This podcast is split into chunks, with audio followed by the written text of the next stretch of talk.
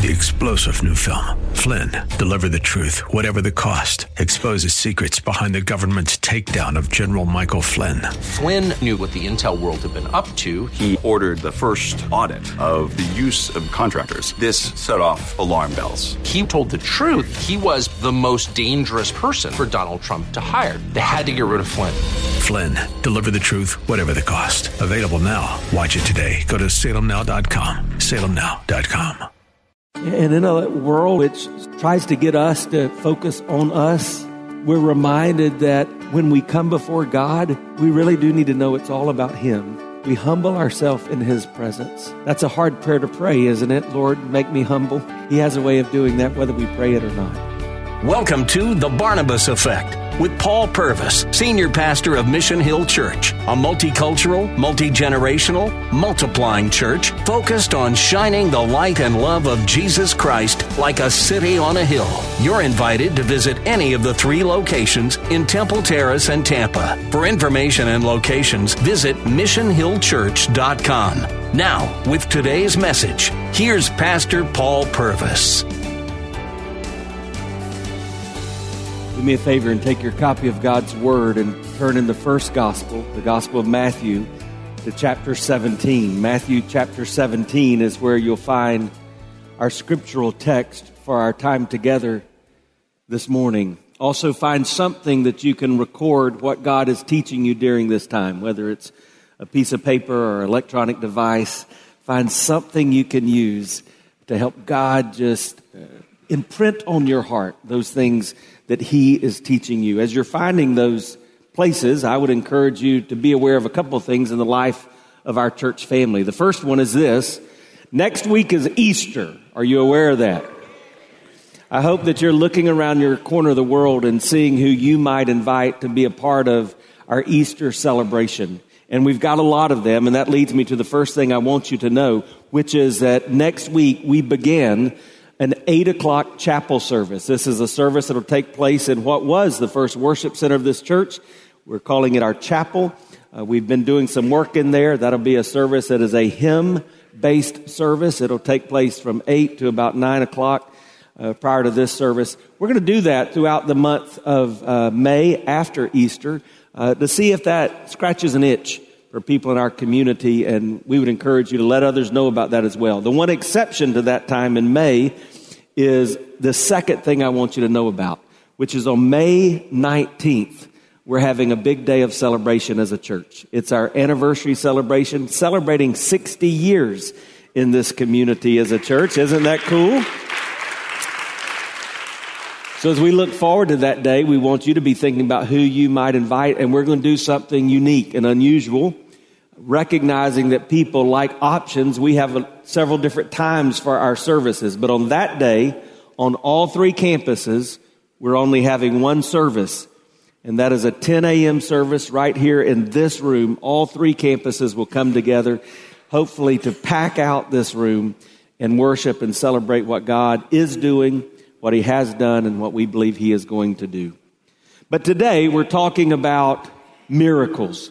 I hope you've enjoyed our time just looking at the miracles of Jesus. Sometimes I like to give you resources that may be an encouragement to you.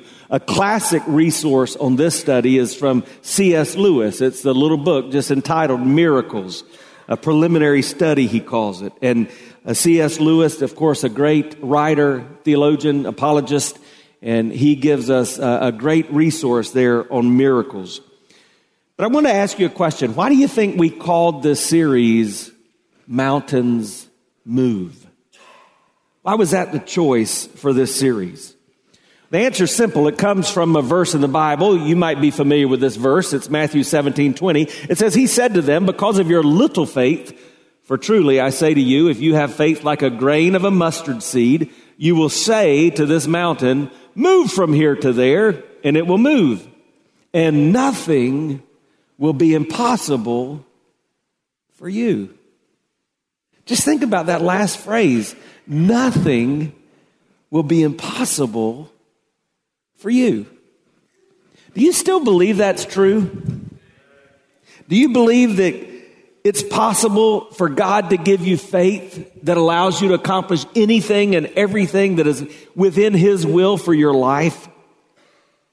We sang a song as we began worship that had these words Heaven thundered and the world was born. Life begins and ends in the dust you formed. Faith commanded and the mountains moved. Fear is losing ground to our hope to you. Unstoppable God, let your glory go on and on. Impossible things in your name, they shall be done. Do, do you believe that our God really is unstoppable and that He's still doing the impossible and that He, through our faith, can accomplish great things? The context for our teaching today is from Matthew 17. In Matthew 17, there are three miracles. We're going to focus on one of those, but let me tell you about the other two. The first is taking place on what is called the Mount of Transfiguration. This is the place where Jesus went up with three of the disciples and uh, he encountered this great word from God the Father who said, This is my beloved Son in whom I am well pleased. You remember the story. Those disciples wanted to stay up on that Mount of Transfiguration. That was a good place. And can we blame them? You're there in the presence of the holiness of God in, in a way that has never been experienced. Why would you want to come down? And so they asked Jesus to build a tabernacle there so they could stay. And, and he said no. Because as you're going to see, while life has the mountaintop experiences, most often we live through the difficult days of the valley, don't we? You're going to then see the miracle we're going to talk about today, but at the end, I think this is so funny uh, that there's the only miracle that Jesus performed that seemed to benefit himself. Because some people came to him and said, Hey, is this teacher not going to pay taxes? And the reason I think it's very funny is because does anyone know what tomorrow is? It's tax day. And so apparently it was tax day in Matthew 17. And, and so they came to Jesus and said, you're, you're not going to pay taxes. And you remember the story? Jesus told Peter to go out and catch the first fish he could. And when he caught the fish to open his mouth and in the in the mouth of the fish is the coin that he would use to pay his taxes. So, some of you, the first thing you need to do today when you leave is go fishing. But we're focusing on the middle miracle. And I want you to see the contrast from the mountaintop experience on the Mount of Transfiguration to the valley low. It's from the mountains of glory, if you will, to the valleys of gore. This miracle is also recorded in Mark chapter 9 and in Luke chapter 9. Herbert Lockyer wrote this about this miracle. Jesus came from communion with his Father to contact with the devil. On the mount, we see the king in his supernatural splendor. Below, we have disciples baffled and beaten. Heavenly beings above, demons and unbelieving disciples below. As I studied this, I thought about the many reasons this passage of Scripture is applicable for us. Most of us who've gathered here profess to be followers of Jesus Christ, and, and there are a number of reasons this is applicable to Christ followers. For example, we too face transitions in life, don't we? Those transitions from the mountaintop experiences to the valley discouragements. Raise your hand if you've ever experienced some of those valley moments, the discouraging times in life. That's going to be all of us. So we can learn from this. We also, too, as the disciples will today, we wonder why we don't see God do what we know He can do. So this may take a little more honesty and vulnerability in your part, but I want you to raise your hand if you've ever wondered that. God, why aren't you doing what I believe and know that you can do right now in this moment? Have you ever wondered that? Whether that's a healing miracle or whatever it may be. We too battle with belief. We pray the prayer that we're going to find in Mark's account of this miracle. The prayer of the Father who needed the miracle of the Son. Do you remember what the prayer was? Lord, I believe. Help my unbelief. So we too struggle with that kind of belief. So here's what I want us to do. We're going to pray right now and ask God to use this time to help us in this area of our life, to help us grow our faith for His glory. So let's pray together. Father, in the name of Jesus, we come into this room having worshiped you, Jesus, lifting you up even through the reading of your word, acknowledging your power and the supernatural abilities that you possess, and asking, Lord, do it again. What we're really asking, Lord, is that you would again speak into our lives as you did the disciples on this day, challenge our faith and grow it for your glory. God, teach us those things we don't yet know. Give us those things we don't yet have. Change us into men and women, boys and girls that we've not yet become for your glory. God, we don't want to walk away the same. We want to walk away different today for your glory. So give us eyes and ears that hear, and a mind receptive, and a will willing to do whatever it is you ask us to do. And Lord, I, I pray that my words and thoughts in these next few minutes, so easily distracted, so prone to wander from your will, I, I pray that I would be the messenger that you need and desire in this hour. That I would be pleasing to you for your glory. And I ask this in Jesus' name. Amen. So, really, this is a one point message. So, I think you're going to get it. At least you may remember it, whether or not you get it. And here it is. I said it a moment ago God, grow my faith for your glory. Say that together with me. Let's go. God, grow my faith for your glory.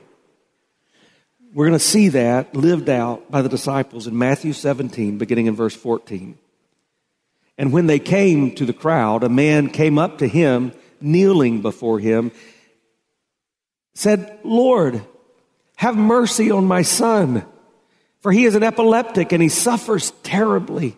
For often he falls into the fire and often into the water. And there's a couple of things before I continue reading this that I want you to see that are principles I think we can transfer and apply to our prayer life. First, in the presence of Jesus, he was drawn to kneel. Now, why is that? It's because of the need to show humility in, in the presence of divinity. And in a world in which so much about what we do tries to get us to focus on us, we're reminded that when we come before God, we really do need to know it's all about Him.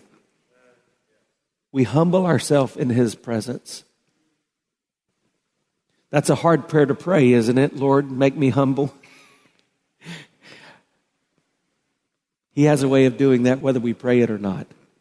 Second thing about prayer is that he was very specific in his request to Jesus. In fact, as we see in the other Gospels in the book of Mark, we even know more details about this man's son. And when you pray, I, I want to challenge you to pray specifically. We need to confess our sins specifically when we pray, but we also need to make our requests known to God specifically. It's not because God doesn't know these things, but it's because it allows us to put before Him the specific way in which we ask Him to work. It continues in verse 16. We see His problem. And I brought him to your disciples, and they could not heal him. So actually, the man had already taken his son to the disciples for healing while Jesus and three of the disciples were on the Mount of Transfiguration. And yet the nine could not do what was necessary. And Jesus answered. And this is interesting because we don't know whether he's speaking just to the disciples, whether he's speaking to this man, or whether he's speaking to the crowd. And I think the answer is yes. Sometimes in scripture it's hard to distinguish between the disciples and the crowd. Sometime in our day it's hard to distinguish between the disciples and the crowd, isn't it? If you've just joined us, you're listening to The Barnabas Effect with Pastor Paul Purvis. Video of the message you're listening to is available when you click the Watch tab at missionhillchurch.com. Thanks for sharing time with us. and for sharing your financial gifts by clicking the Give button at missionhillchurch.com. And now, with more of today's message, here's Pastor Paul Purvis. He says, O faithless and twisted generation, how long am I to be with you? How long am I to bear with you? Bring him here to me. And Jesus rebuked the demon, and it came out of him. And the boy was healed instantly. Now, if you're just reading this and this is all you know about this story, you, are kind of surprised because all we had heard is that the boy was epileptic. In Mark's account, in the entrance to this story, we see the man tell Jesus that he was demon possessed, causing him to be epileptic, to have seizures. And so Jesus rebuked the demon. It came out. The boy was healed instantly. Then the disciples came to Jesus privately and said, Wait a second. Why could we not cast it out? And he answered, He said to them, Because of your little faith. Say little faith. For truly I say to you, if you have faith like a grain of mustard seed, you will say to this mountain, Move from here to there, and it will move, and nothing will be impossible for you. Now, we've already established it as we walk through life, we encounter seemingly impossible situations. We encounter those moments that we think, How am I going to get out of this? How am I going to go forward? How, how do I walk through life in this new normal? And that was what was taking place in the life of this father. A desperate or even despondent man a man who says to Jesus, my son is so sick. In Mark, he says he's demon possessed and it's causing these epileptic seizures. And when he has these seizures, they, they come on whenever they come on and he begins to writhe and, and throw himself all over the ground. And sometimes there's a fire nearby and, and so he falls into the fire. Sometimes there's a pool nearby and he falls into the pool and he risks drowning. He probably has scars all over his body from the falls and the fire. It was a tough situation. And I'm reminded that Jesus still loves showing up in the midst of our mess. He's not intimidated by your tough situations. He descended the mountain of transfiguration, the very same reason for which he descended the stairway from heaven, and the same reason he's here with us today. God loves us and he offers the help and the hope that we need in the valley of despair. Hold on to that truth. God loves you and he desires the op- to offer the help and the hope that you need even in life's valleys of despair. Say this, say God loves me. What are some of those seemingly impossible situations in your life today? Maybe it's relationships. Do you have any relationships that just seem to need that miracle touch from God? Maybe it's physical healing. And you're just crying out to God to do what only He can do. Maybe it's provision in your life, or perhaps there is a spiritual condition. You feel as if, as the old country preachers would say, you're fighting hell by the acre. You're in hand to hand combat with the demonic and you're overwhelmed. I want to remind you God loves you and He offers you help and hope. So I want to drill this down right now. While you've got that moment fresh in your mind, I want us to pray again and just ask God to make His love tangibly present. Would you bow your heads with me? I want you just to think about that seemingly impossible situation. And with your heads bowed, I wonder if you would just, right in front of you, just outstretch your open palms before the Lord, just symbolically to say, God, my hands are open. I, I want you to take this situation. I, I want you to take what to me seems impossible. And I want you to imagine that with those hands outstretched, God will also just come in around you and hug on you and love on you and tell you that He's here with help and hope, even in what seems like your valley of despair. Oh God, we know you love us. We know, oh God, that you are love. Jesus, we know that love is the motivating factor for which you came and for which you died. And I ask for my brothers and sisters in Christ, some in need of your assistance in divine, miraculous ways, with their outstretched hands before you would you surround them with your outstretched arms of love?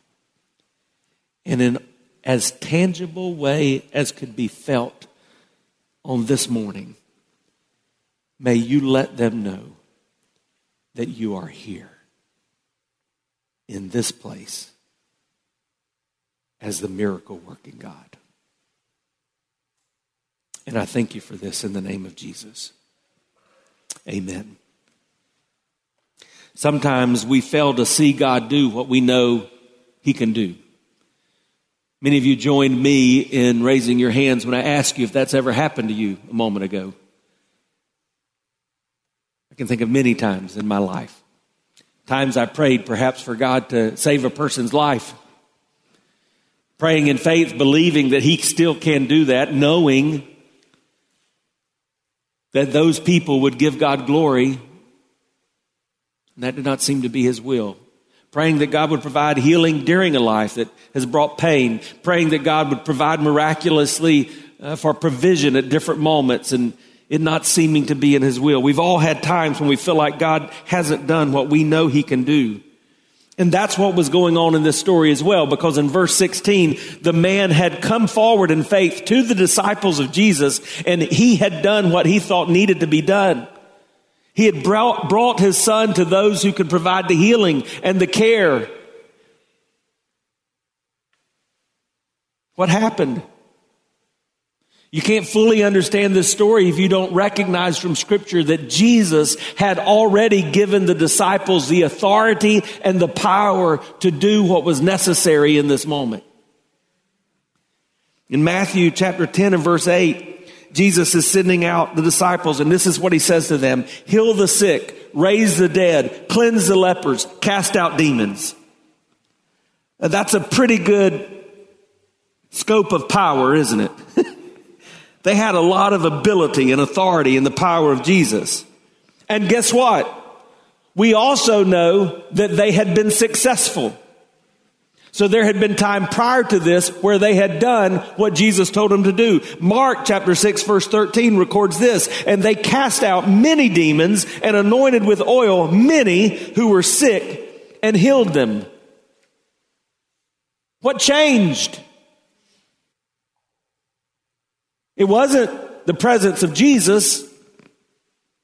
That wasn't necessary for them to do what he had already given them authority to do. What changed is that they were no longer using the authority, the power that Jesus had given them. And that, that leads me to remind us that we have to ask if you are a follower of Christ, we've got to understand God has given you everything you need to face anything you encounter, but you have to utilize the power He's given to you. You won't understand this miracle story in Scripture if you don't understand that principle. God in Jesus really has given you everything. Say everything. Everything you need to face anything. Say anything. Anything you'll encounter.